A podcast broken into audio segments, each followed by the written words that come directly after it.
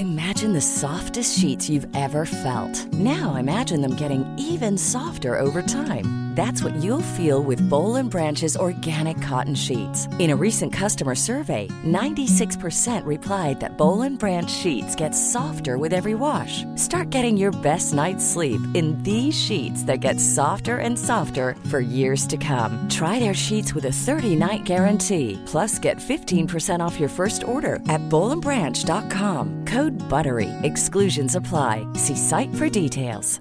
There's never been a faster or easier way to start your weight loss journey than with PlushCare.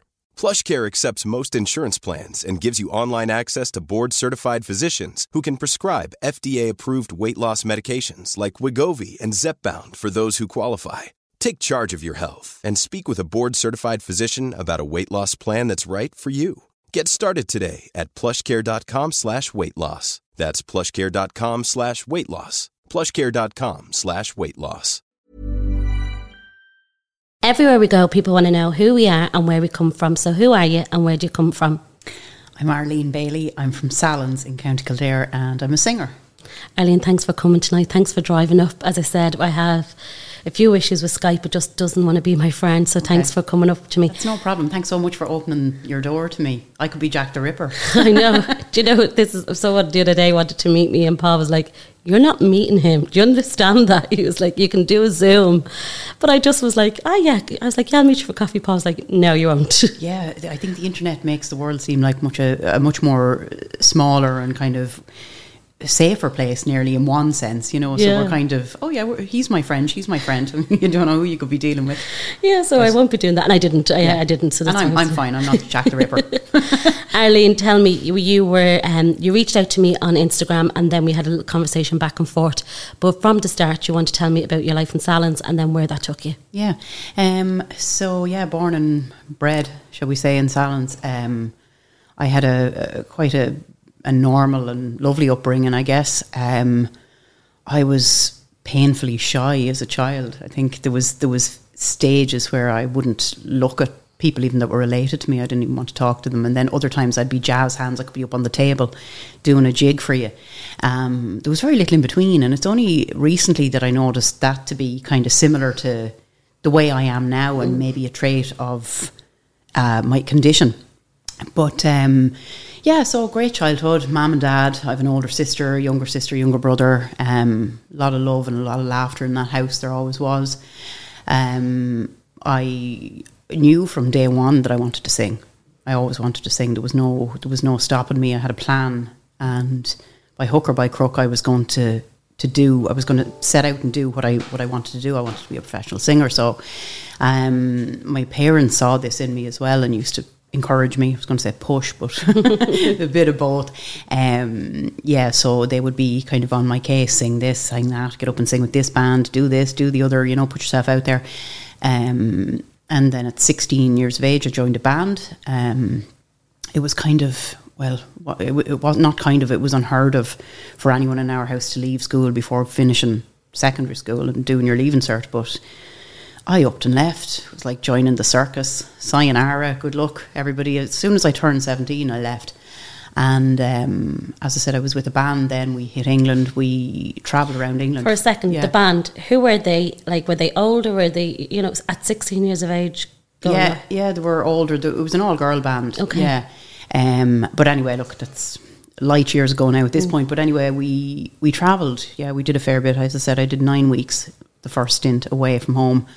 First time ever leaving the country, and of course out into the big bad world without mammy and daddy. it was a shock to the system, but uh, a real eye opener as well, Rebecca. Like I think I, I probably need needed that kickstart. Okay. needed that slap into reality. I think at the time it was it was unhealthy in one way, but also I, I wouldn't change anything. I wouldn't change if I could go go back now and even when I relive certain experiences, I think would I change that? No, I wouldn't because that's what's made me who I am today, and I'm where I am today for for that reason or those reasons. But um, What type of experiences were they? Were they, you said unhealthy? What was so well, unhealthy? unhealthy. If I go back to say when I was um, fifteen, I oh god, I was really kind of I was really withdrawn, and um, I used to have really dark thoughts, and I didn't know why.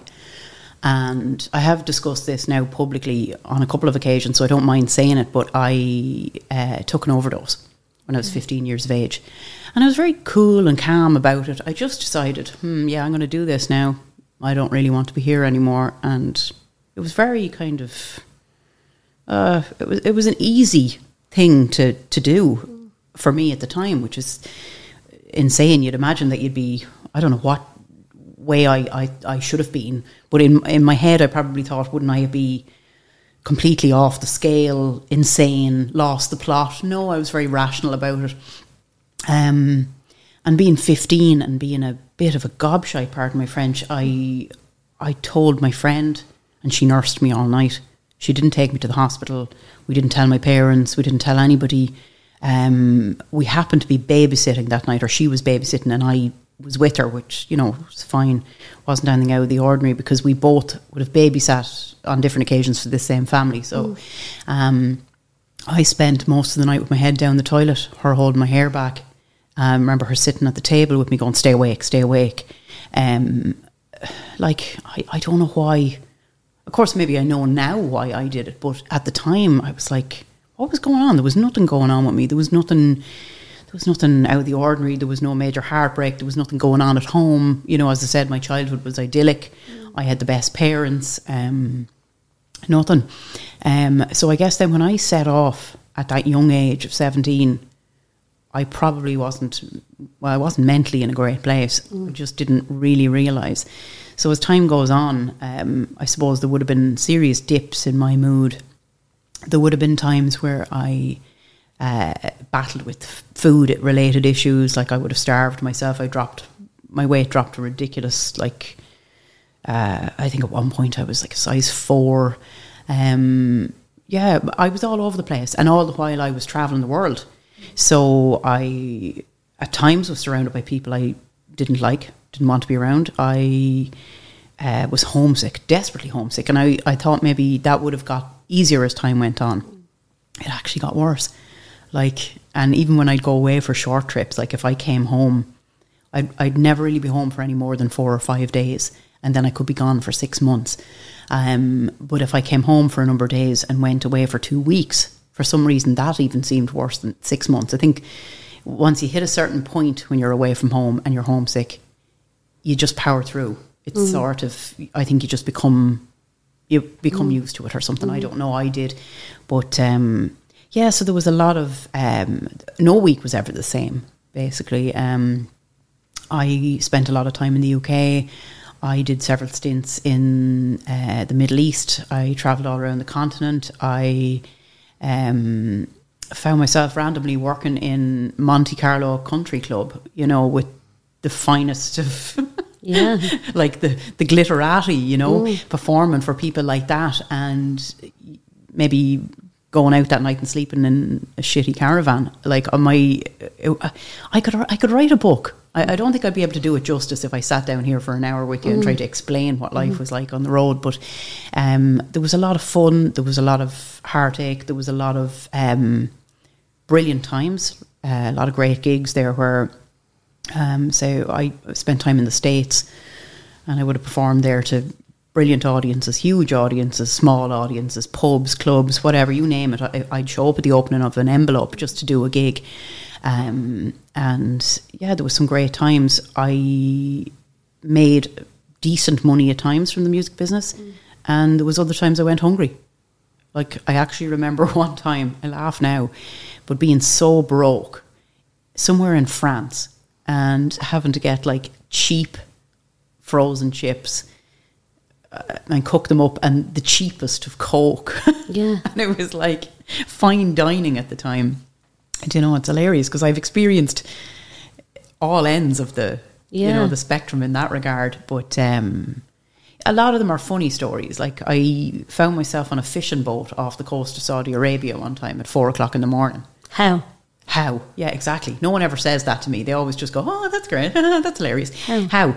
Um, I was with a band. We were doing what was it? It was three months. Three months in Bahrain in a hotel. Um, in Manama, which is the capital of Bahrain, and like that's literally just off the coast of Saudi Arabia.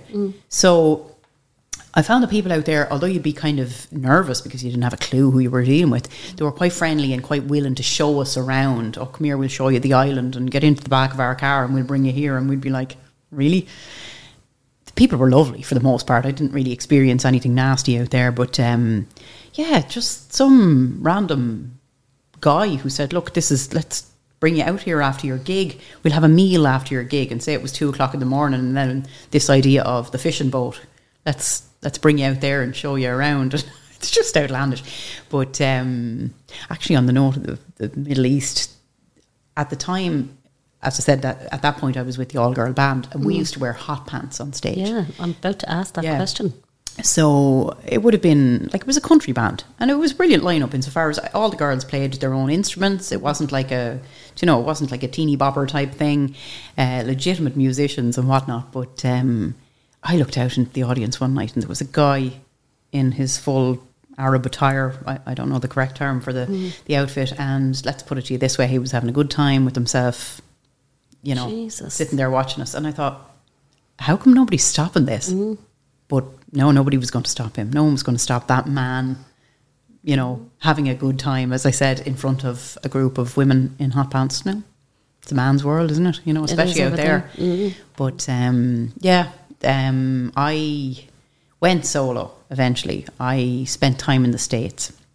I, somewhere along the line, I um, got engaged to my childhood sweetheart.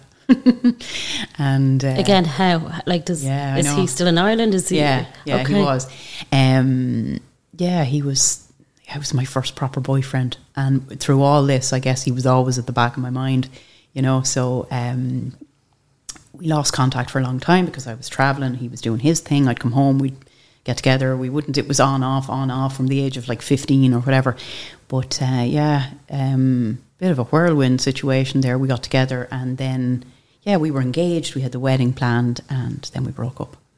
And I packed my bags and went to New York, and he packed his bags and went somewhere else in the world. But um, yeah, so did that affect you? Um, Absolutely, of course it did. Mm. Yeah, yeah. Um, the long story short, there with that is we eventually got back together and married, and then divorced after five years. So all the while, I know it's all it's all part of my story. I guess you know mm. it's it's not really the main story, but all the while this was going on. Um, do you know there was a mental health issue going on at the back of it, and do you know I was a ticking time bomb. I think in a lot of ways because I was running around the world and I was wired to the moon at times and severely depressed at other times and didn't realise that I was bipolar. So um, yeah, so there was a lot of there was a lot of ups and downs. There was a lot of downs. There was a lot of times where I'd find myself curled up on the floor. Now again, I was homesick. So I put it down to that, or I was kind of miserable, or I just didn't want to be wherever I was at the time. But I remember being curled up on the floor sobbing my heart out, going like, "This isn't this isn't normal." There's nothing really that I can pinpoint that's going on. Nobody has, no one has been murdered. Nobody mm. has, you know, hadn't been dealt any terrible blows along the way as such that that would have rendered me that depressed. In that time, though, did anyone ever ask what was going on? Like, was there minders? Was there, you know, is there people watching out for you? Was your your bandmates? Did they not ask questions? I'm tempted to say no comment on that one. You know, okay, that's it's, okay. Um, you know, I think there's a reason that certain people come into your life, and then there's certain, or there's a reason they leave as well. Mm. You know, or that you want them to. Um, but no, and I think as well as that, if I go back to when I was 15, I'm there with my best friend. We're both 15 years of age I've taken an overdose. There was no adult. There was nobody there to kind of watch over.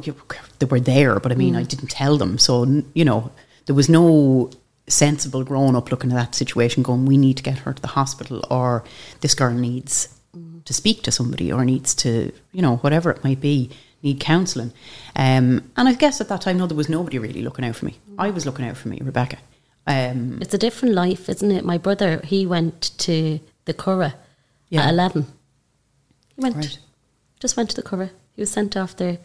So it's, I think nowadays, I don't think anyone would let their 16, 17 year old head off without No, they some- wouldn't. You know, it's some- mad. Yeah, like or- 11 is Yeah, a baby. yeah. And I think of my nephew, he turned 16 two weeks ago. And I said to my sister, like, I was his age and then a little bit more, and I upped and left. Can you imagine letting him out of the town he lives in? Never mind Yeah. letting him out of the country.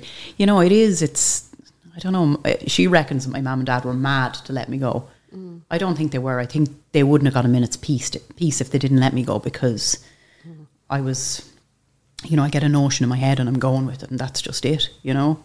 But um, Did you ever get yourself into a situation while you were travelling that you thought, I'm in big trouble here? in what way?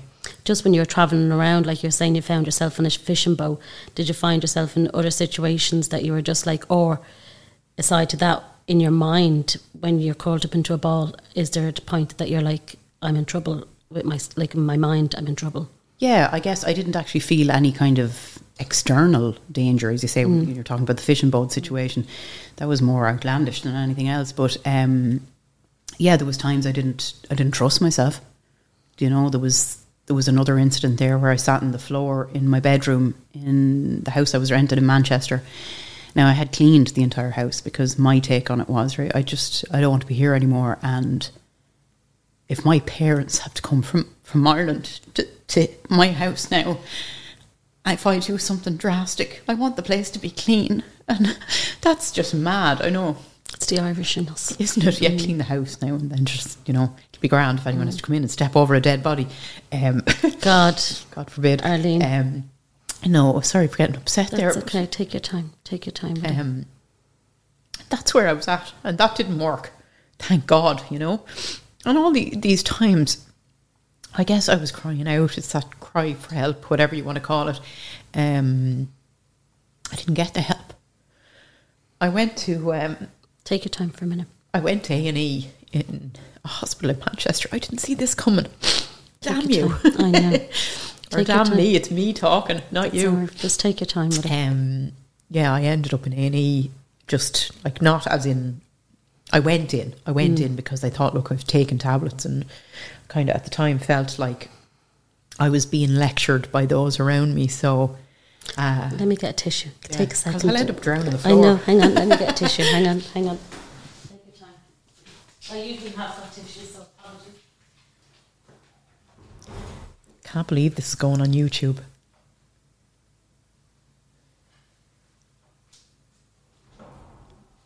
Give you a second to. You're grand. It's like a therapy session. This. No, give me a second. to get yourself back. The last thing you want is a snivelling mess for the whole thing. No, we all need a minute sometimes, so don't worry End about scene.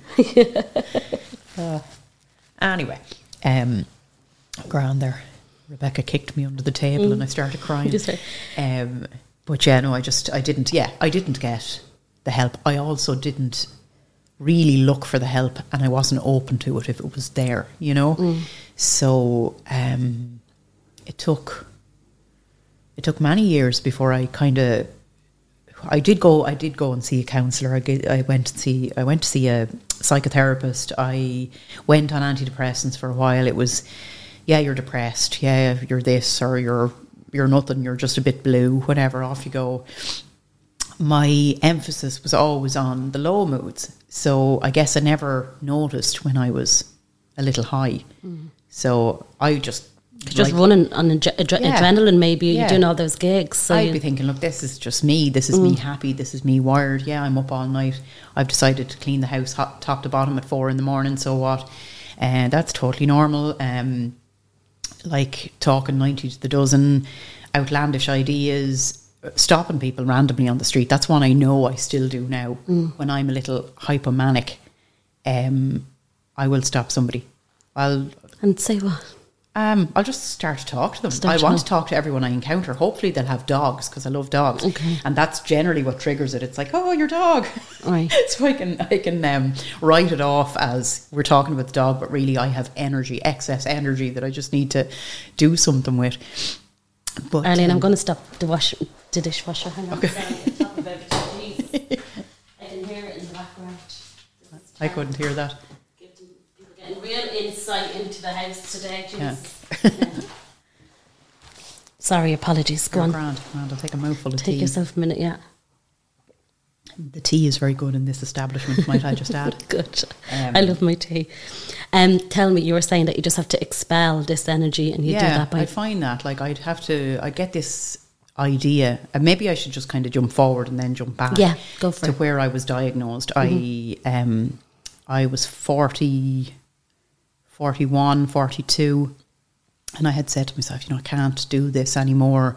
There's definitely something going on. It's more than just I'm depressed. I'm also getting severely agitated when I'm wired, and I just went to my doctor and I said, look, I don't know, my this is early menopause or what? Actually, I didn't think it was that. I didn't think it was that because it had been going on. The depression had been going on for so long, but I knew there was an issue. I wanted it resolved, so um, she referred me to a clinic, and I saw a psychiatrist there.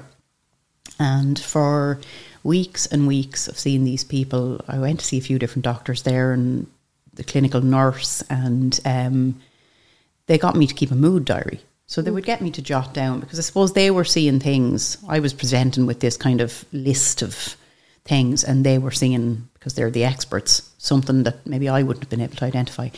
So um, they got me to keep a mood diary. So it would be okay. How many days are you feeling low, and how many days are you feeling where you've loads of energy and you're doing this, and what are you doing during this time, and what's the time frame between one and the other, and um, it was kind of hard to to keep on top of as well at times because when I'd be in great form, I'd be like, ah, sure, depression, ah, that's gone, that's a distant memory now. You know, there's nothing. I'm grand, I'm great. In fact, I felt so great one day. I had this notion that I don't need my family members. It's like, sure, if I don't see them again, it's grand. I don't know what sense that made no, like it made no sense at all, but I just had this notion that I was in such good form that I wouldn't I just didn't need anyone in my life, you know, even those closest to me. I went back to the, the clinic anyway, and at this point, I had been doing my research because they had mentioned bipolar disorder. Um, so I'd been doing a little reading up on things, and I was like, okay, I tick that box, I tick that box, that makes sense. Um, and then they told me that that's what it was, that that's what was going on.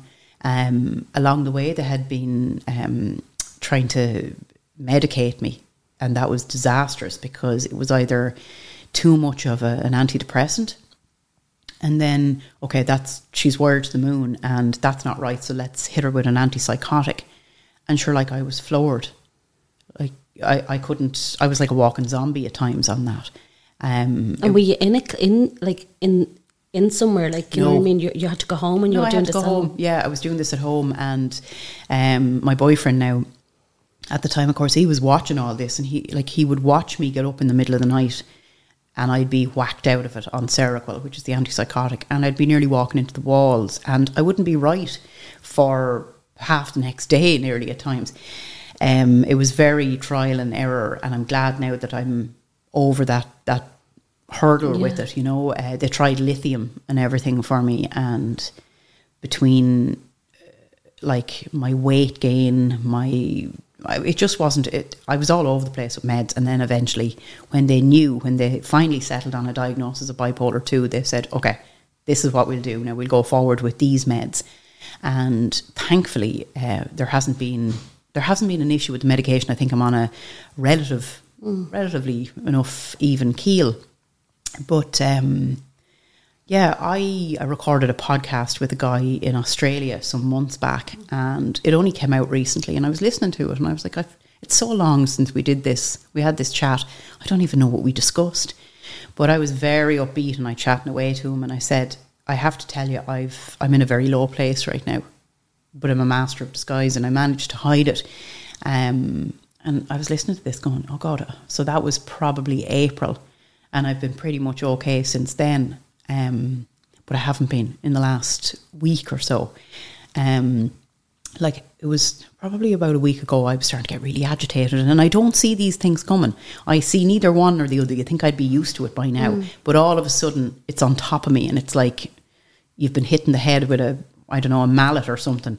It takes you down, but that's where it started, and I noticed the mood going lower and lower, and um, the last few days there, I was moping around the place. I was in the bed, I couldn't get up. Um, I just thought to myself, look, am I? I've I've done so well, and now where am I at? It's been it's been months of an even keel and uh, speaking out about mental health people. And I will say that, uh, and I will continue to say to people that anyone that has any sort of issues need to speak out. But like the way I've been over the last few days, to be honest, Rebecca, I was kind of worried about myself, and I, I'm worried about other people. Um, I contacted my GP last week, and I said I had a problem with my back, and again, I know I had a problem with my back, but my mood, I think, wasn't in a great place. And she wouldn't see me. She was like, "Well, you need to see. You need to go for a COVID test." I said, "Okay, well, like I have a pain in my back. I have no symptoms of COVID. I know that they're they try to play safe, but um, yeah, she wouldn't see me. So that was fine. Um, I rang the clinic yesterday that I had attended because a I needed a repeat prescription. I'm running low on on my um, antidepressants and antipsychotics. And when I spoke to the girl there, I thought, well, look, when I get her on the phone, I'm just going to say, look, I, I don't have a follow up appointment. I haven't heard from you in ages. Um, I was last sent off with a prescription. Um, and I wanted to say, look, I'm in a, a, bit of a bad way and I don't know what I'm to do. Mm. She told me that they had no record of me in the clinic. Now, I like speak have spoke very highly of them and my doctor and all the rest. And I you know they're great people and I understand this woman is obviously up to 90 with her job and it's stressful and whatnot but to be told that there was no record of me. So a I haven't been able to speak to anybody. Two I haven't got a prescription. And D what happens next? I'm fearful for people Rebecca that are not maybe as strong minded as I am. Because I am very strong even though I'm I crumble can very can crumble very easily as a person, and then also when I'm depressed, I'm like a bag of you know pile of crap in the corner. I'm useless. Um, but I do worry for people who are not as strong mentally that end up with those dips. And say, for example, somebody who wasn't strong minded couldn't get their doctor, rang a clinic looking for a repeat prescription or the hope in the hopes of maybe speaking to somebody, and we're told, sorry, we don't know are you, are you with us? Or are you not with us? We don't have you on file. She couldn't put her hand to my chart. So I was like, okay, fine. Um, there's no there's no middle ground there from there because if I'm sent off with a um, with a follow appointment card on the back, it says, you know, in the case of an emergency, contact mm. Lakeview in mm. Naas Hospital.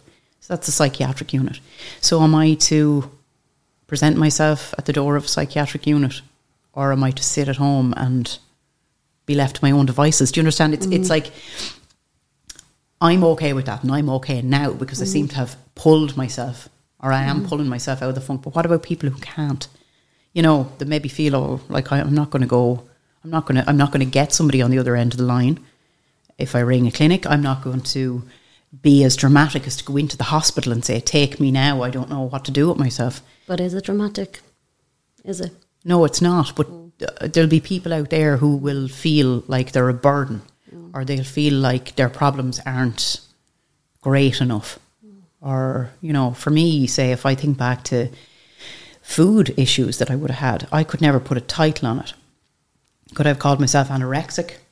Not really. I wouldn't have called myself bulimic because I wouldn't make myself sick. Mm. But I had an unhealthy relationship with food. I had I, I would deprive myself. I'd over exercise. I couldn't put a title on that, so therefore I couldn't. I felt I couldn't go to somebody and say, "I'm an anorexic." Now there's a mm. label. Fix me, you know. Um, so maybe there are people. Maybe I'm rambling now. I don't know. But you're not no, but I do. I would say to you in the moment that you're in right now is that you know it's it's your fight. It's your fight. and I know. And even I had a conversation with um Beverly Coughlin today about mental health awareness and being advocates and stuff like that. But I think, first of all, when you're low and feeling the way you do, you just need to look after yourself. And if it means because you've no no support, you've no support right now. You've the GP, which is absolutely batshit crazy. Mm. That we have to have like Aria was sick and she needed to have a, po- uh, a, COVID test before she could go in, and the doctor would see her, and it was days. It's just, it's the system is so fucked up right now. Yeah. And absolutely for people who are struggling mentally, there's not enough help for people with eating disorders. There's not enough help. Um, but when you're feeling the way you feel right now, and you you just need to look after number one and make sure that you're okay. Yeah. that's the main thing. Yeah. you know. I know I- you're saying you're strong, but you, you, that's what you need to do. yeah, it just it kind of look. I know I'm in a overall I'm in a great place, and this But is. why do you need to say that? Why do you need to say that? Because if you're struggling, you're struggling. Yeah, well, because I see it as a dip. You know, it's a speed bump or something Mm. Yeah. along the way, Yeah. and I know that overall I'm I'm in a good place, but um, I have to I have to force myself like the things I had to do to actually try and and make myself feel better. Like I was lying in bed, I was lying around for for days, um, and surprisingly, this low was very short in comparison. Overall, it was probably about no more than five days. Um, it can sometimes go on for two weeks, or it used to. But um, I woke up on what day are we today? Tuesday. I woke up on Sunday and I said to my no, it was yesterday. Sorry, beg your pardon. I said to myself, "Look, I'm going to stay in bed all day." Then I said, "No, do you know what? You're not going to do that because you have dogs downstairs that need to be let out. So mm-hmm. just go as far as the kitchen, mm. and if you do nothing after that, then isn't that mm. progress?" Mm. So I got to the kitchen and I made a coffee and I sat outside with it and I said, "Okay, do you know what I'll do now? So I'll go upstairs and I'll have a shower and I'll." I'll clean the house and then I lie down and do nothing. But every time I say, look, just do, just do that little bit, it seems like this massive, massive chore, massive effort had to be involved in, in doing anything. And then I'd get to a certain point and I listened to one of your podcasts as I was cleaning the house. And uh, we discussed this earlier. I ended up sobbing my heart out because I listened to a girl's story and Fiona, yeah. Fiona, it just it just floored me. Um, I just my heart broke for her, her family, Keith's family, Keith, do you know, and I don't know what it is. I just found some sort of strength there. Um, and when the podcast ended and my house was clean, I said, you know what I'm going to do now? Is I'm going to do a kettlebell workout in my kitchen. I'm going to do a kettlebell workout." And you know, like I've done all the other things, so if I can do that, and all I kept saying was like, the last bloody thing I want to do is exercise. Now I want to curl up in a ball, but I know I'm not going to feel any worse for having done it. So um, yeah, those few things and pushing, pushing myself To do it. seems to help. Arlene, can I ask you what is um, bipolar disorder?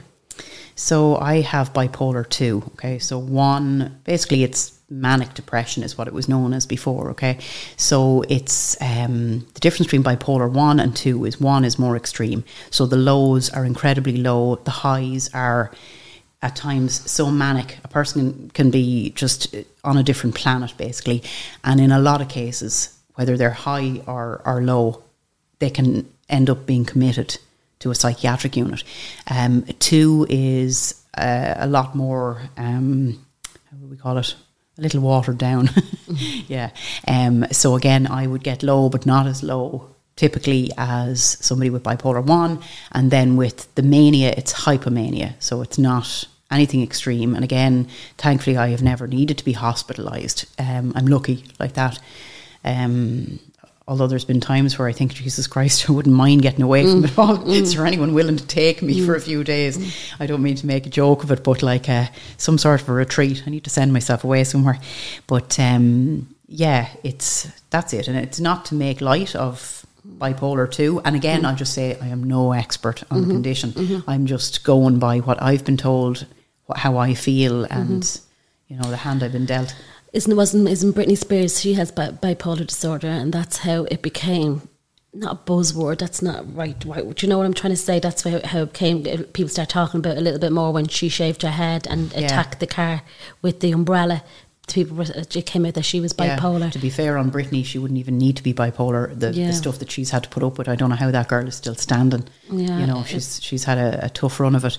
Um, yeah, I think Kerry Katona, uh, Catherine, uh, Catherine Zeta Jones is bipolar. Mariah Carey, yeah. So quite like it's, it's it's and do you know what the thing is again and i'm learning constantly because some of the things we we would say with the language or if i'm saying something about someone oh sure she's bipolar don't mind her do you know what i mean again it's just stuff a that term, we just have to be really careful about Yeah. the words that we use now Yeah. really don't we yeah, Like, and I've I've heard that before. Everyone's Yeah. a little bit bipolar. I'm Bipolar. like, okay, that's that like saying everyone has a little bit of cancer. You know, it doesn't make any sense. Sense, but I yeah. Mm. know I know we say things. We we like we're conditioned to say certain things, and that's fine. You know, you ha- you can't be too politically correct either. You know, because you make allowances for people. We're not all perfect, but um, yeah, that's that's the situation. Do you know what as well? I can't believe that um, when you're being trialed, when they're like experimenting on you with these medications,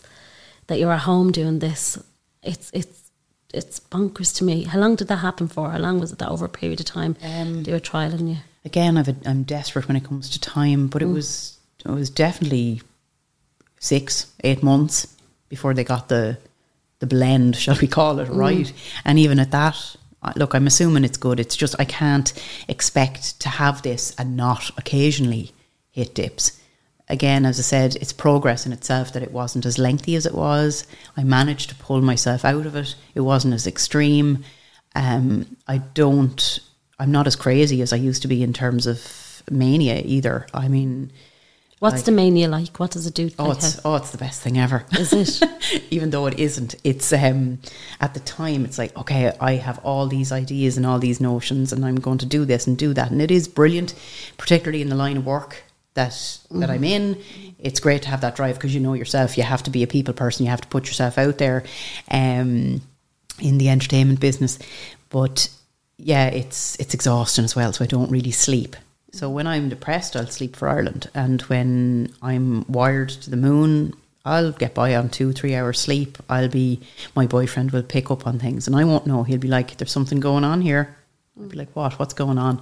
Yeah, you're on the cusp of something. There's something brewing here, and I'd be like, "Okay, that explains why I was down on my hands and knees scrubbing the skirting boards and like running. Even I get this urge to run at two o'clock in the morning. I'd be like, I need to go running. I need to go running. And there's a friend of mine, um, lovely girl. She also has bipolar. This is why we've managed to bond. Um, she has told me the same thing. She gets the urge to run.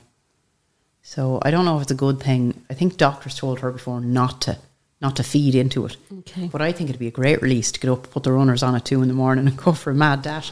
yeah, but is it safe for you? You No, know, of that's course the not, thing. of course not. And um, how has that, Arlene, um, manifested itself through your life? You know, did it reflect affect your relationships? Obviously, it affected your marriage and so Yeah. on. So will we go back a little bit and then talk to me about that?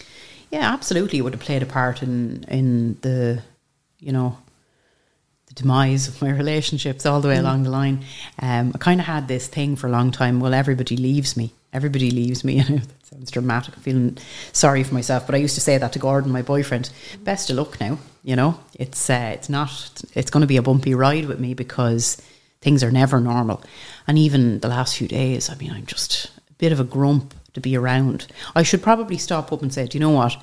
Go away and leave me alone for about two hours and let me just argue with myself in my head and come back to me then and hopefully I'll be a nicer person because I'm I'm agitated a lot when I'm like that. So whether I'm up or down, it, it comes with a certain level of, you know, anxiety and whatever I'm arguing with myself in my head, and then you take it out on the people around you. So yeah, of course there would have been there would have been issues. I know, like over the years, I wouldn't have told, I wouldn't have confided in my family members about what was going on.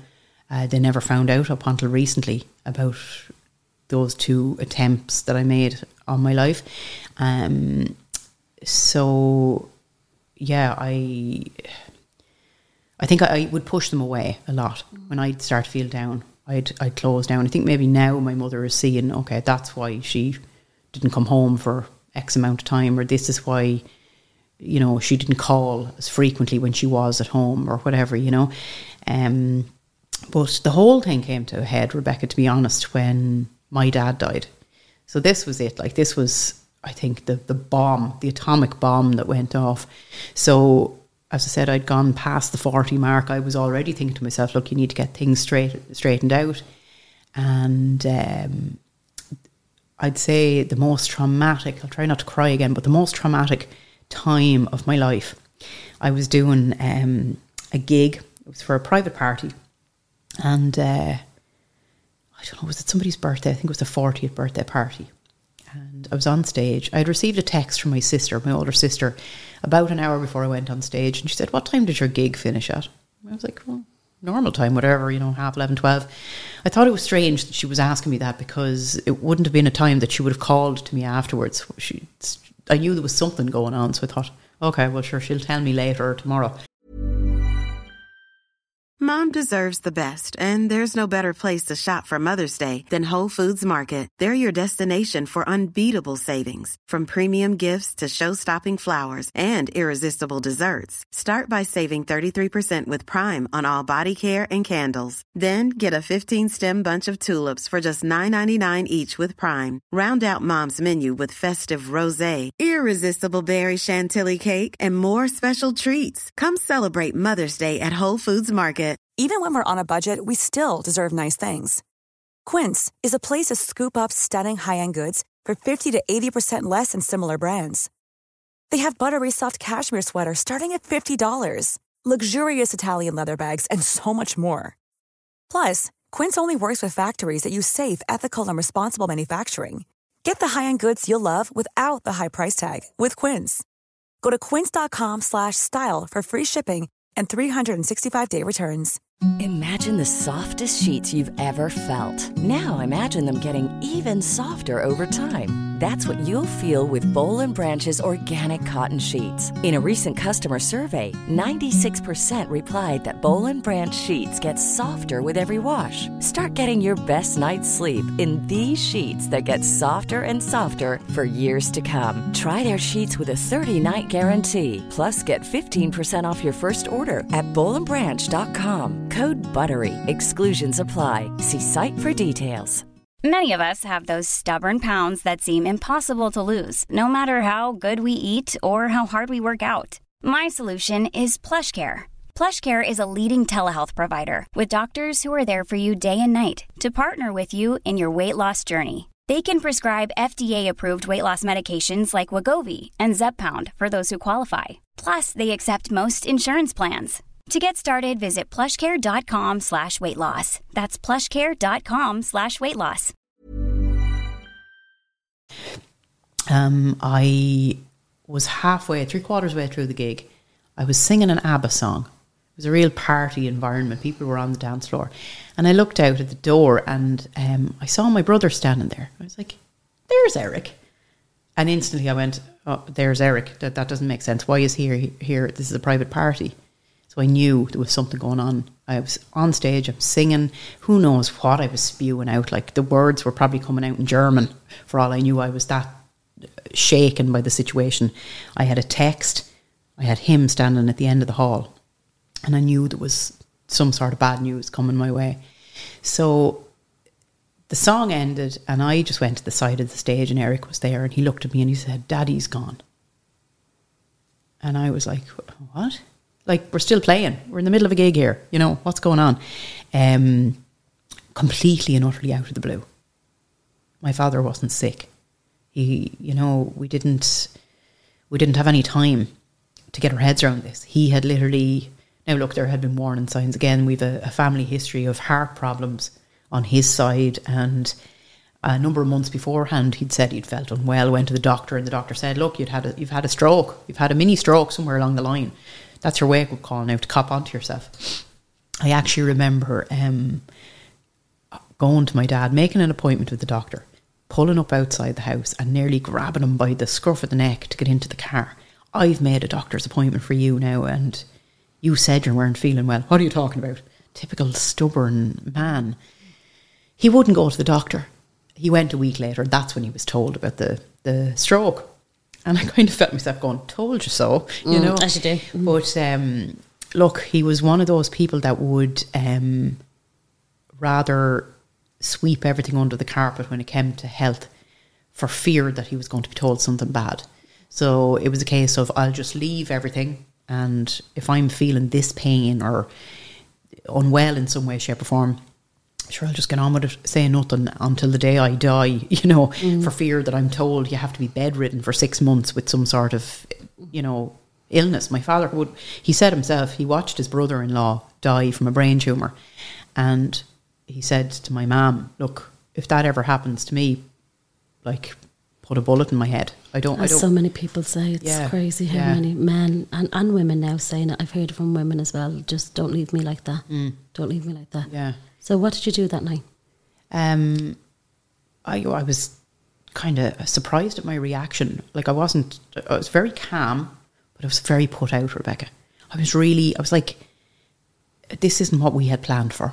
No, I know this sounds ridiculous. I went into Naas Hospital and I was just. I had a big pissed off face on me. I was like, no. Did you leave the gig straight away? I literally turned to Gordon, my boyfriend who plays with me, and I said, Look, Daddy's dead. And he, I remember him looking like he wanted to pick the guitar up and just fling it across the room. He was so stunned.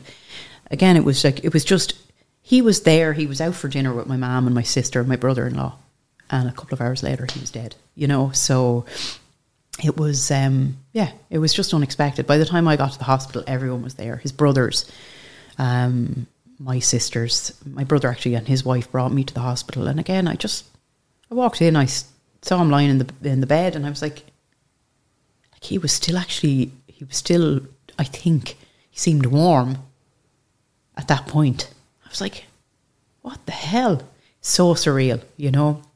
I turned around, I looked in the mirror, and I, I was washing my face, and because my stage makeup was all over the place, and I'm there in like some sort of a stupid looking glitzy dress, just mm-hmm. like disco diva, and everyone else is standing in the hospital room around a dead body. It's like, no, just so. This is what I say to people. It's like you could worry about somebody, you could worry about your grandparents or you know whoever somebody that's vulnerable or sick or whatever in your family and you're constantly thinking oh i hope they're going to be okay. But it's the person that you're not expecting on the day you least expect it. It's the phone call on a random tuesday. It's the as i said in the middle of a gig. I mean like what were the chances that i would be up on stage after all those years that daddy pushed me literally onto stage onto the stage to sing with bands why was I told? Why was I told then? You know, and and I don't know. I just had so many questions around the whole thing. But that was it. That was the, as I said, the bomb that went off. And with that, like, yeah, I decided I have to sort myself out. I, I think somewhere along the line after that, I may have lost the plot. I do remember the, was it? Every anniversary, of course, is terrible, but the the one year anniversary being curled up, was like, oh, like in a an absolute catastrophic heap in in the sitting room. And I said, no, I have to. I know that antidepressants don't they don't solve all your problems. They don't cure grief. You have to go through that. But when there was other problems going on, and whether it was my heart or my head, I took it as, you know, as a sign that look, there's somebody who didn't take responsibility for his health. Well, I'm going to take responsibility for mine going forward, and I'm going to live as healthy and as happy a life as I can. You know, from that point on. Do you know? I got my heart checked out. I got my head checked out. I got everything checked out because, and we're very much like that now as a family. We speak out about things when there's something going on. Particularly me and my older sister, we talk about everything because we don't want to do that whole head in the sand kind of thing. If my father had took his head out of the sand, he could be with us now, you know. So yeah, I think that was a major turning point. And again, it probably really, I think it, it pushed, it pushed me over the edge as well to a point that I thought I'm not going any further. I have have to seek help now. Did you uh, when did you lose your mind with it? Like Um, for a long time after he was gone, I said I found myself saying, "I don't want to be here. I don't want to be alive." I knew I wasn't saying I want to kill myself, but I didn't want to be. I didn't want to be here anymore. And I used to have this. I don't know if you're like this, but the terrible fear of death. You know, I used to have nightmares about it. I'd be thinking, "Oh my god, how does?" Sounds ridiculous. How does anyone go through that? And you have to go through it on your own. And what's it going to feel like? And is it going to hurt? And all these thoughts. And I just thought I've no fear anymore of death because if there's anything on the other side and he's there, you know, I'll be grand. But um, no, it's funny, isn't it? How t- when time goes on and you've lost somebody so close to you, you eventually stop thinking of them first thing in the morning. You know, you do. They're not he's no longer my first suffocating thought when I get up. And that's brilliant. That's great that I'm, you know, You don't get over it, but you get on with it. Um, and that's it. In one way, I'm kind of. Um, I'm, I'm glad that I'm speaking out about stuff and he's not here to listen because I don't know if he'd know what to do with it. Mm. You know? I don't know if that sounds a bit No, I get silly you. point to make, but um, yeah, Because he'd probably feel like he let you down. maybe. Yeah, the whole protective dad thing that he should have been there for this, that, and the other, but like, you know, He was never going to be because you never spoke about it. I never spoke about it, you know, more fool me. Um, I haven't shut up about it in the last while. It's good. yeah. Um, of course, my mother picked up a very well known magazine there recently and read a story about me.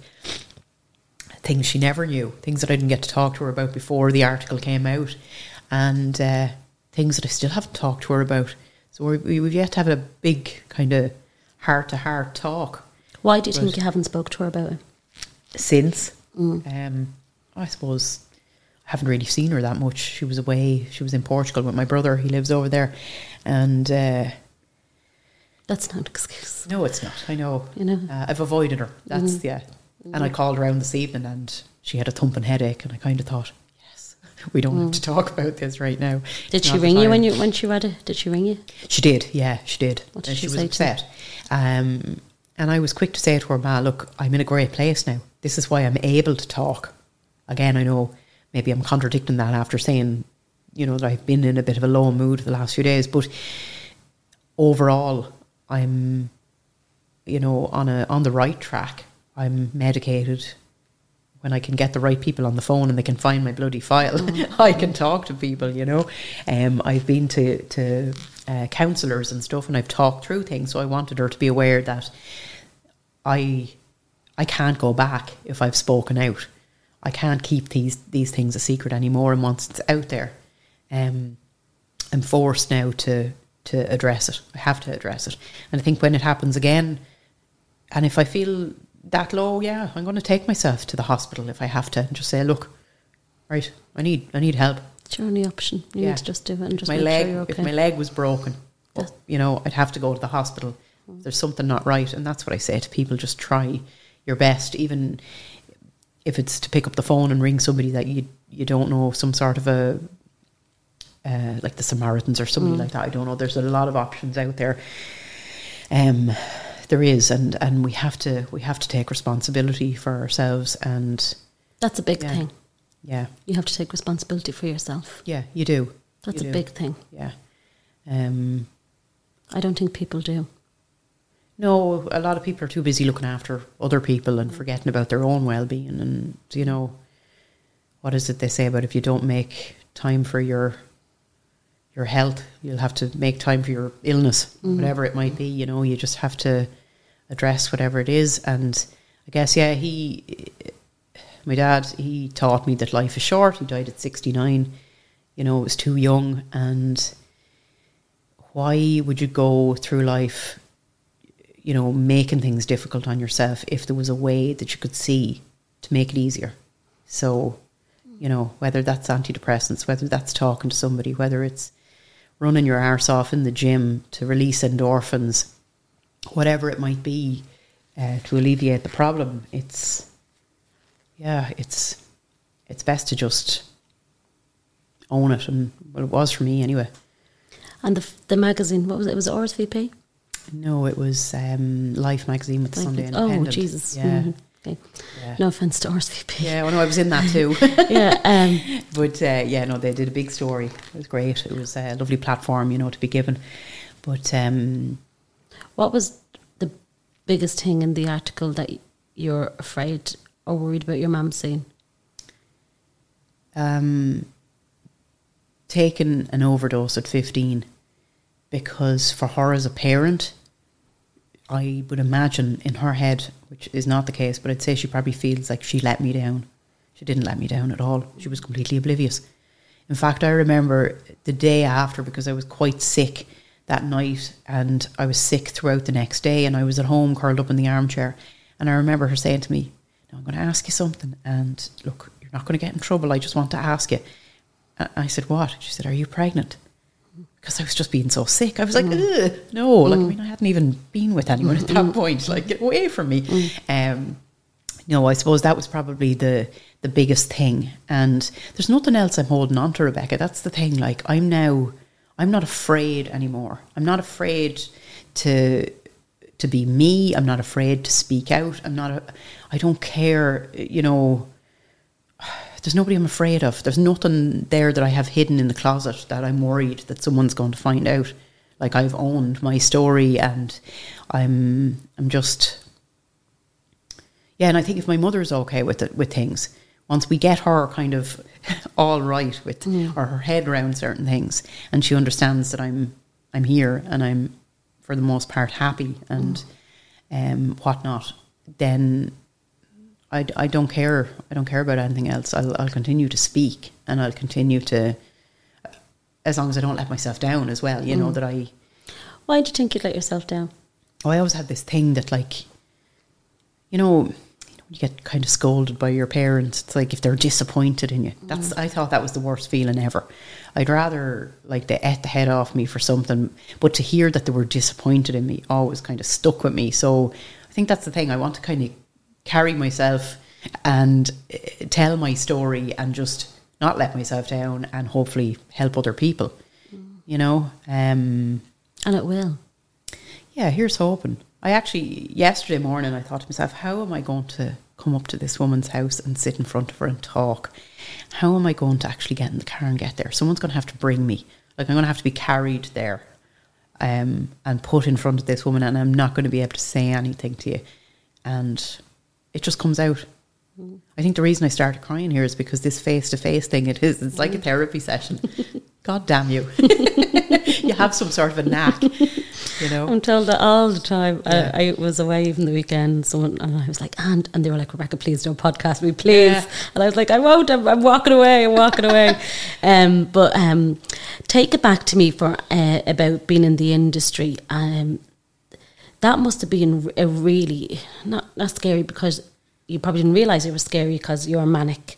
Um, like, but more the pressure and the stress in that industry to remain relevant, even when you left the band, and as you get older, as an, an older woman in her forties, Yeah. To stay relevant in that game, it must be very difficult. Oh, of course it is. You know how hard it is to be a woman anyway. At the best of times, you're worried about what was I heard Deirdre O'Kane say. She doesn't mind getting older, but she's worried about her f- uh, face hitting the floor or falling into the sea. Um, we have our own set of concerns, you know, and appearance is one of them because like in the entertainment industry, yeah, you have to look a certain way. I suppose when I, you don't have to look a certain way, but there was pressure on me. And when I was younger, I would have been subjected to comments from people in an audience at times, you know, um, uh, you're the fattest one in the band. Um, like I was tiny, size eight at the time. I was a straight up and down teenager.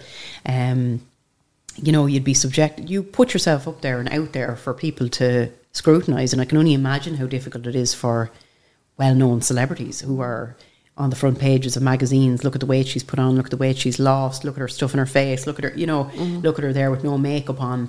Um, so I felt that. I felt that because, as I said, like I would wear at the time skimpy, skimpy outfits on stage. So you are being watched head to toe and. Um, What did you think of Little Mix? My dad rang me and he said to me, um, You need to sit down with the girls. And I said, And he said, and Watch this program. He said, It's a girl. She was in a band. Her name is Jesy. And she's from, he said, Little something, you know. And Yeah. he didn't know who she was. He just seen the documentary.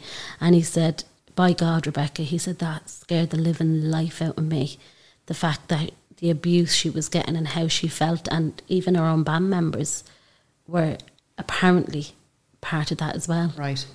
The only thing that got me with them, and I, I know very little about her story, I have seen clips and stuff, but I sound like an owl one here, but like, like the overly sexualized look that those girls would have in videos and on stage. I don't, like, I don't know if it's good for them. Who's who's actually promoting that, and why are they subjecting it on young kids? I don't know. That's just my opinion. I kind of think, and that's veering off somewhere else there, but.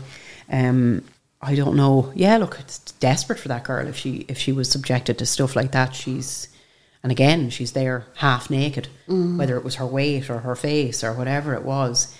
these trolls latch onto things and you know, as I said, I feel, if I def- feel very sorry, desperately sorry for girls that are women that are subjected to that on a more public scale. Like I've got it. I've got a private message to me. I've been called every name under the sun. I've been sent dick pics. It's like, you know, sure you're there and you know what is that like to get dick pic? I never oh, got sure, one. it's wonderful, Rebecca. You know, I've I never mean, had one. Thank God. Don't I- don't send me any thanks. what do they what do they want me to do? Like print it out and shove it up my like what the hell? You know, it's Yeah. like thanks. Mm. It's not attractive to look at mm. ever. Mm. And yeah, jog on there. Um no, that's that's eased off a lot now. The last little while, thank God, the joys of not being single. Um, but uh, yeah, How no- did you meet Gordon? how did I meet Gordon? He is a sound engineer and guitar player, and we had moved in similar circles.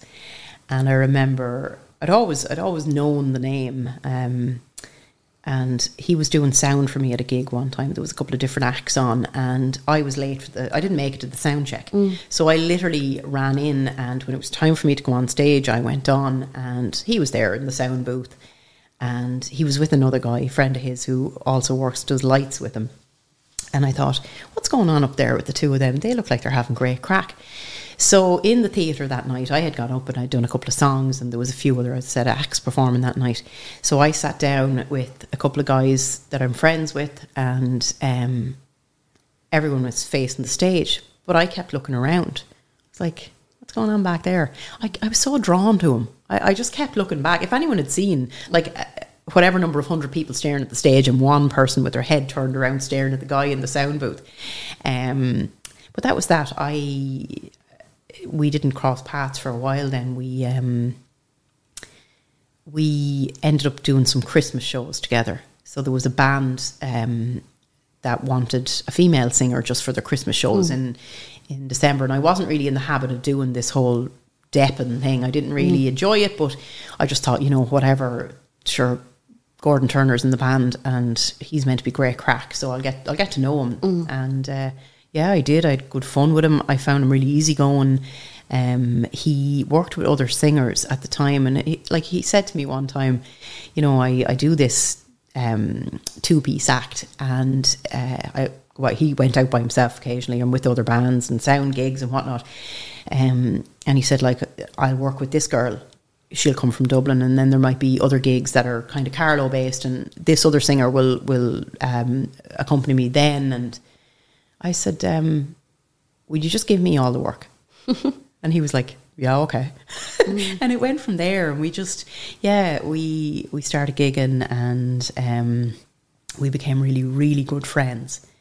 And I think that was the basis. That was that's a real kind of basis for a strong relationship to have that to have that friendship to have the crack like he is most definitely my best friend like we laugh at the stupidest of things and we've the same ridiculous sense of humor but um, again he has the patience of a saint because he has seen me unmedicated. He has seen me on the floor. He's seen me like wired to the moon. He's seen me on the wrong kind of medication and he's consistent and he's there. And he hasn't let me down and he's it doesn't look like he's going anywhere anytime soon which is brilliant because all the rest fecked off you know?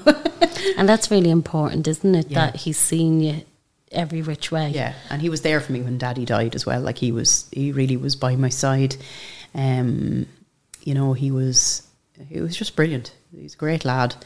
Um and we formed the band. So we it's rare to meet somebody who has well, I've never met anyone who has my interest at heart as much as he does. So, in terms of moving forward musically, my interests are his interests, and his interests are mine, and you know what I mean. We work really well. Wow. So, Do you know, you, you just like, they said that, like, you know, so he had your interests at heart. It's really important to find someone yeah, like that that has your interests. and so bloody rare. Yeah. Like, and to come out of a marriage as well, and to go through divorce, and like uh, to find somebody. So I don't mean this wrong, and Jesus, if he's listening to this, he'll be like, "Yeah, I'm deadly, haven't I?" Um, no, but he's so perfect for me. He's not perfect, and I'm not perfect, but we're perfect for one another. Um, and we formed the band, and we decided, you know what, this is your your baby, Arlene. Like we'd done all these gigs where it would be pub gigs and it would be weddings and it would be funerals and all sorts of shows and gigs and whatever. Um, he he helped form that band for me. He rounded up musicians and musicians that were brilliant and musicians that we could trust and work with. Um, and he's the one that takes care of like sound and getting to gigs and equipment and all that. He's the brains behind the whole thing. You know, um, I'm the I'm the face and he's the arse, basically. Say the same about my pod, but I wouldn't give him that much. you kill me after this. Um, tell me this: what was the eh, like the big highlight in your life, and then what was one of the lowest points in your life, other than what you've already spoke to me about in your career, even?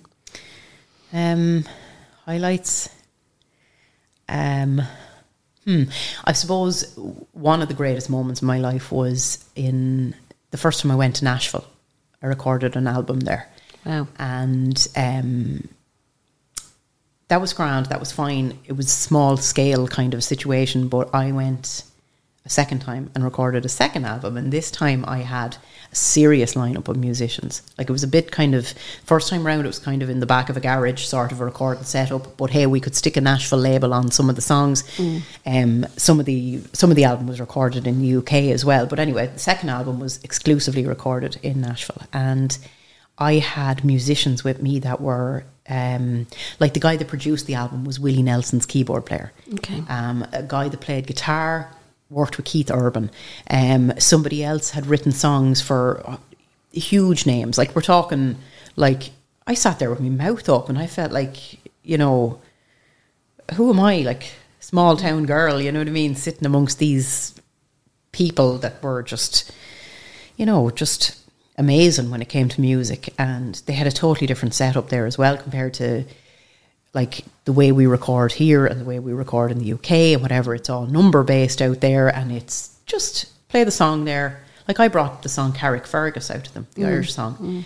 and they'd never heard it, and they were like, "Okay, that's nice." And then they turned it into some big, I don't know what, massive production with fiddles and pedal steel and sat there and on. Every five minutes, I was up and down and out to ring my mother. Mommy, like, I can't believe this. like, mm.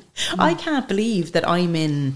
Like, just to other people, this may sound ridiculous, but because they were kind of the royalty of musicians, mm. as far as I could see, in Nashville, you know, so you, are not going to get any better than somebody who played keyboards for Willie Nelson Absolutely. that's playing keyboards for me on mm. my album. Um, so I kept going out and ringing her, going like, "Pinch me! This is just amazing! Like it, it, it, was amazing." Um, probably one of the lowest points that I remember then, just while you ask that, would be um, jumping back now a few years when my ex-husband and I, as I said, we were engaged for a period of time, and then we broke up, and uh, one thing led to another, and I found myself standing outside my mother and father's house because I had to leave his house with all my stuff in black bags because I didn't have, I may have had a suitcase, but everything else was in black bags. And I stood at the door with my mother and I just, it was New Year's Eve. And um, I just said to her, like, this is nearly laughable. Like, this can't get any worse. I'm now, well, not homeless because I always had my mum and dad's to go to if mm-hmm. I needed to. And I had some sort of a base in the UK. But I was standing there going on New Year's Eve when I thought I had all this ahead of me, this amazing future and this wedding booked, and this has gone tits up, pardon my French. And I went to Belfast, I drove to Belfast, and I got on a ferry to Scotland, and I played that night. New Year's Eve, and I remember singing stupid things like "I Will Survive" and like nearly snotting and bawling through the whole thing, singing "Auld Lang Syne," going, there goes that year. What what's ahead of me the next year? Like, and I I got my SIM card out of my phone and I just flung it out the window as I actually was on the way when I was driving to Belfast, and they didn't hear from me for three months. I didn't come home. Four months maybe. I couldn't cope. I was like, what the hell? Like my life just took a total um, about turn and in one way, I could see the humour in it. As I said, when I stood there with everything in black bags going, like the last day of, of whatever year it mm. was, going, like, what what the hell? And why did the relationship break down? Was it your illness or? Um, it was. Uh, I try to try to be diplomatic about this. I suppose, as I said to the girl that interviewed me for Life magazine, I had my problems and he had his. So together, like it wasn't even though we were madly in love with one another, you know, and I did see a future with him. I did. I had hoped that that's where it was going to go, but it just it didn't. And ultimately, we were probably better off away from one another, you know, mm. which was sad. But and when you got your diagnosis, did you reach out to him?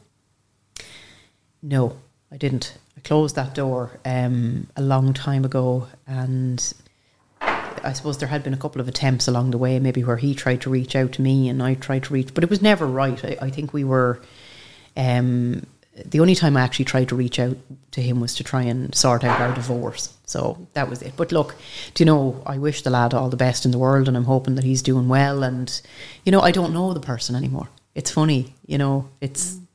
It's like as the song goes, now you're just somebody that I used to know. It's it's just one of those things and one of those one of those times in your life, and uh, people get together, and sometimes it doesn't work out. Nobody's died. It just it happens, and I'm so grateful that I have such a healthy relationship now. You know mm. that I can kind of just.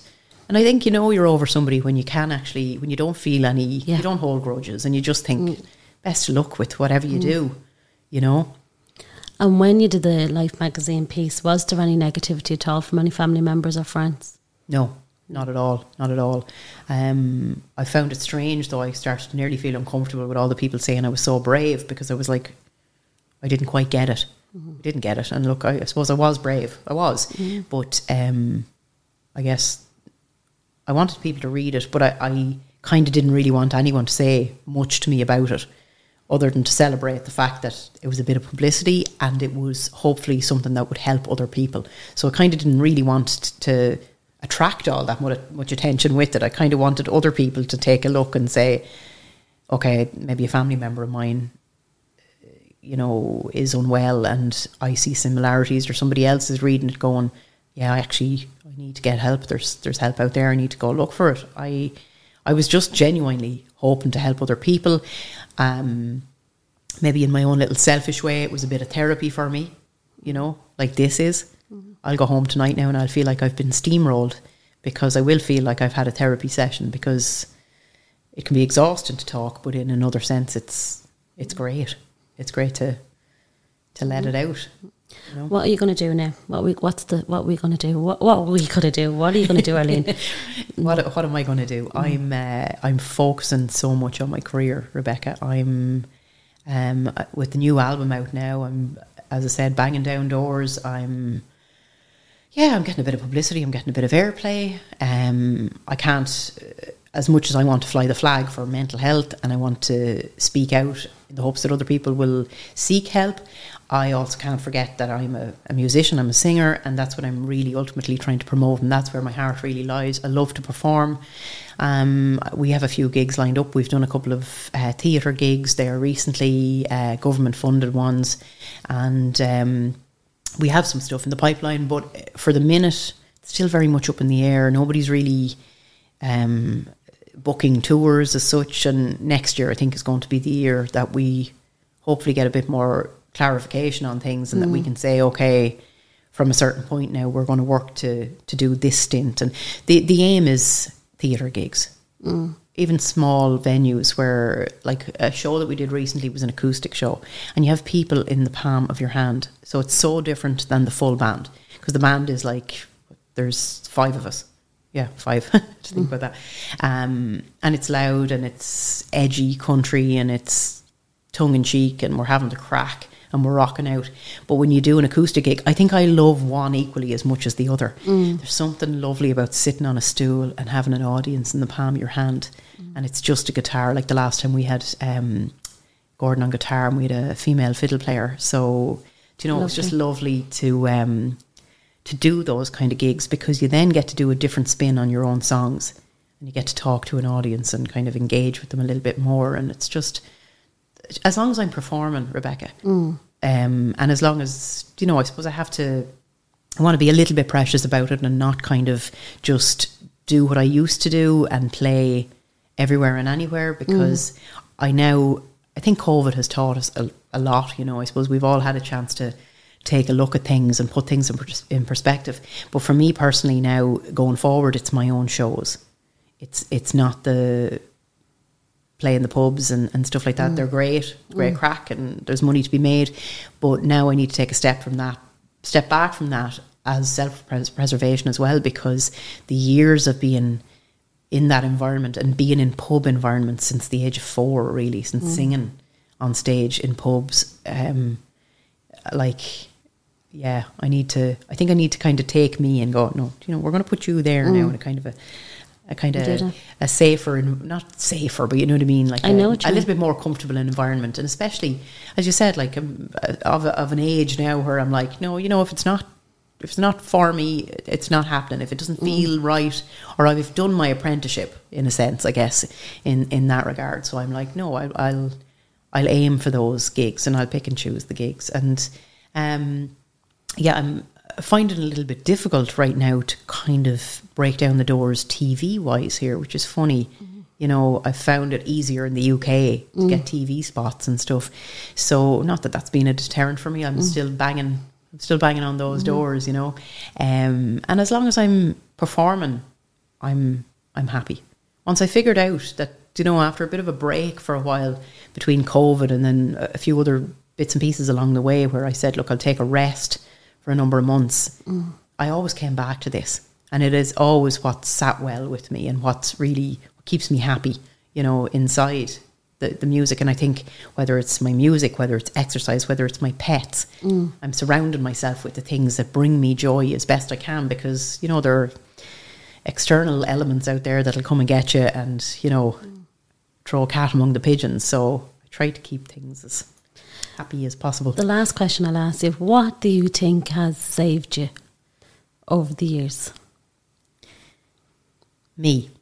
Yeah, and I know that probably sounds a bit me. Um, I remember being in a an unhappy situation before in the past, and my sister said to me, um, my ex husband at the time, he saved you. You know, like as in he made you see the clearing for the trees, or he whatever it was. And I thought, yeah, he did. But then I thought back, no, all those times where I did whatever or pulled myself out of a hole or whatever. It was me. It was me. Fair enough. I'm assisted by medication and you know a medical team and whatever else. And I've seen, as I said, excellent counsellors and therapists and whatnot to help me. But ultimately, it's been me who's got up off my backside and sought the help. You know, and um, all the way along the line when things got tough, I I guess I have a certain sense of resilience and yeah. I put up a a therapist actually that, that I spoke to one time gave me this this kind of trick. She was like, imagine like nearly a, a brick wall up against up in front of you and then when certain people come with certain things to throw things at you, it's only going to get so far. So I kind of at the time I could see uh, probably a bit morbid, but I envisioned it being like a headstone in front of me, like you know, and you try to throw something at a headstone. Mm. It's just I don't know why that that that picture came to mind, but that's what I feel. I'm like you're, you know, yeah. I've look I'm looking after myself, mm. and I'm I think maybe shielding myself from the crap that's out there. Still, well, well as I said, get the crap. Mm. Still get the occasional penis picture or um, abusive message from somebody on online. It's gas, isn't it? The internet, how it brings us all together in a wonderful way and in a messed up way as well, where people think they can just contact you and you Yeah, know and say what you want to call say. you to piece of shit. Yeah. I'll tell you, Eileen, I was um, away for work recently and we had enhanced events, enhanced entertainment, and Lulu was one of the ones Right. that we had on board. Um, and uh, it was it, it was one it was it was very emotional for us because it's the first time seeing live um you know live entertainment live acts and for you guys I can only imagine what it's like but when we were leaving the ship um, I said to her, um, I was escorting her off, and I said to her, Lulu, look up. And everyone was on their balconies and they were waving to her. And she burst into tears. Oh. And she and I just went, oh. and she said to me, Rebecca, I'm 72 years of age. She said, and I don't have much of that left. She said, and after, all these years, I'm this year, eight months, 18 months of not working and seeing that, she was like, I love it. And she just walked the whole end of the pier and waved to every single one of ah. them. And it was such a magical moment for me that I was like, this is Lulu. Like, you know I mean? Exactly. And for such a legend, you probably mm. would think eh, moments like that are a dime a dozen to somebody mm. like that, but you mm. still obviously is so grateful. And, and of course, like every musician, whether they're, you know, doing small gigs, big gigs, whatever, they've missed it. And you're in that industry for a reason, you know, and, and I guess she is, you know, she, that's where her heart lies. That woman has been singing since she's Yeah. very young. Yeah. Oh, that's nice. Um, fair play to her. She does not look 72. Yeah, she's great for 72. Well, Eileen, thank you so much for coming here. And do you know what? Even more so because you've been feeling so low. So thank you for like having the strength and as you said, the resilience that you have and you are saving yourself to come here tonight to my home and to talk to me. I thoroughly enjoy this, so thank you so Yeah, me much. too, despite all the crying. That's okay. But look, you obviously have that knack. That's okay. Maybe you've missed your calling, Rebecca. You should have been a counsellor or Oh, something. I don't know. I have a, my cruise calling is the one that the ocean calls me. Yeah. And that's where I am Well, look. I really appreciate you taking the time to talk to me and, as I said, welcome me into your home. And, like, again, it's another step in the right direction for me, you know, just to be able to voice it. And, again, um, hopefully, maybe if there's someone listening and they feel like they, they need some sort of help, just just speak out. That's that's what I want to say to people, you know. Thank you. Imagine the softest sheets you've ever felt. Now imagine them getting even softer over time. That's what you'll feel with Boll and Branch's organic cotton sheets. In a recent customer survey, 96% replied that Boll and Branch sheets get softer with every wash. Start getting your best night's sleep in these sheets that get softer and softer for years to come. Try their sheets with a 30-night guarantee. Plus, get 15% off your first order at bollandbranch.com. Code BUTTERY. Exclusions apply. See site for details. Even when we're on a budget, we still deserve nice things. Quince is a place to scoop up stunning high-end goods for 50 to 80% less than similar brands. They have buttery soft cashmere sweaters starting at $50, luxurious Italian leather bags, and so much more. Plus, Quince only works with factories that use safe, ethical, and responsible manufacturing. Get the high-end goods you'll love without the high price tag with Quince. Go to quince.com slash style for free shipping and 365-day returns. Hi, I'm Daniel, founder of Pretty Litter. Did you know cats tend to hide symptoms of sickness and pain? I learned this the hard way after losing my cat, Gingy. So I created Pretty Litter, a health monitoring litter that helps detect early signs of illness by changing colors, saving you money and potentially your cat's life. Pretty Litter is veterinarian developed, and it's the easiest way to keep tabs on your fur baby's health right at home. Go to prettylitter.com and use code ACAST for 20% off your first order and a free cat toy. Terms and conditions apply. See site for details.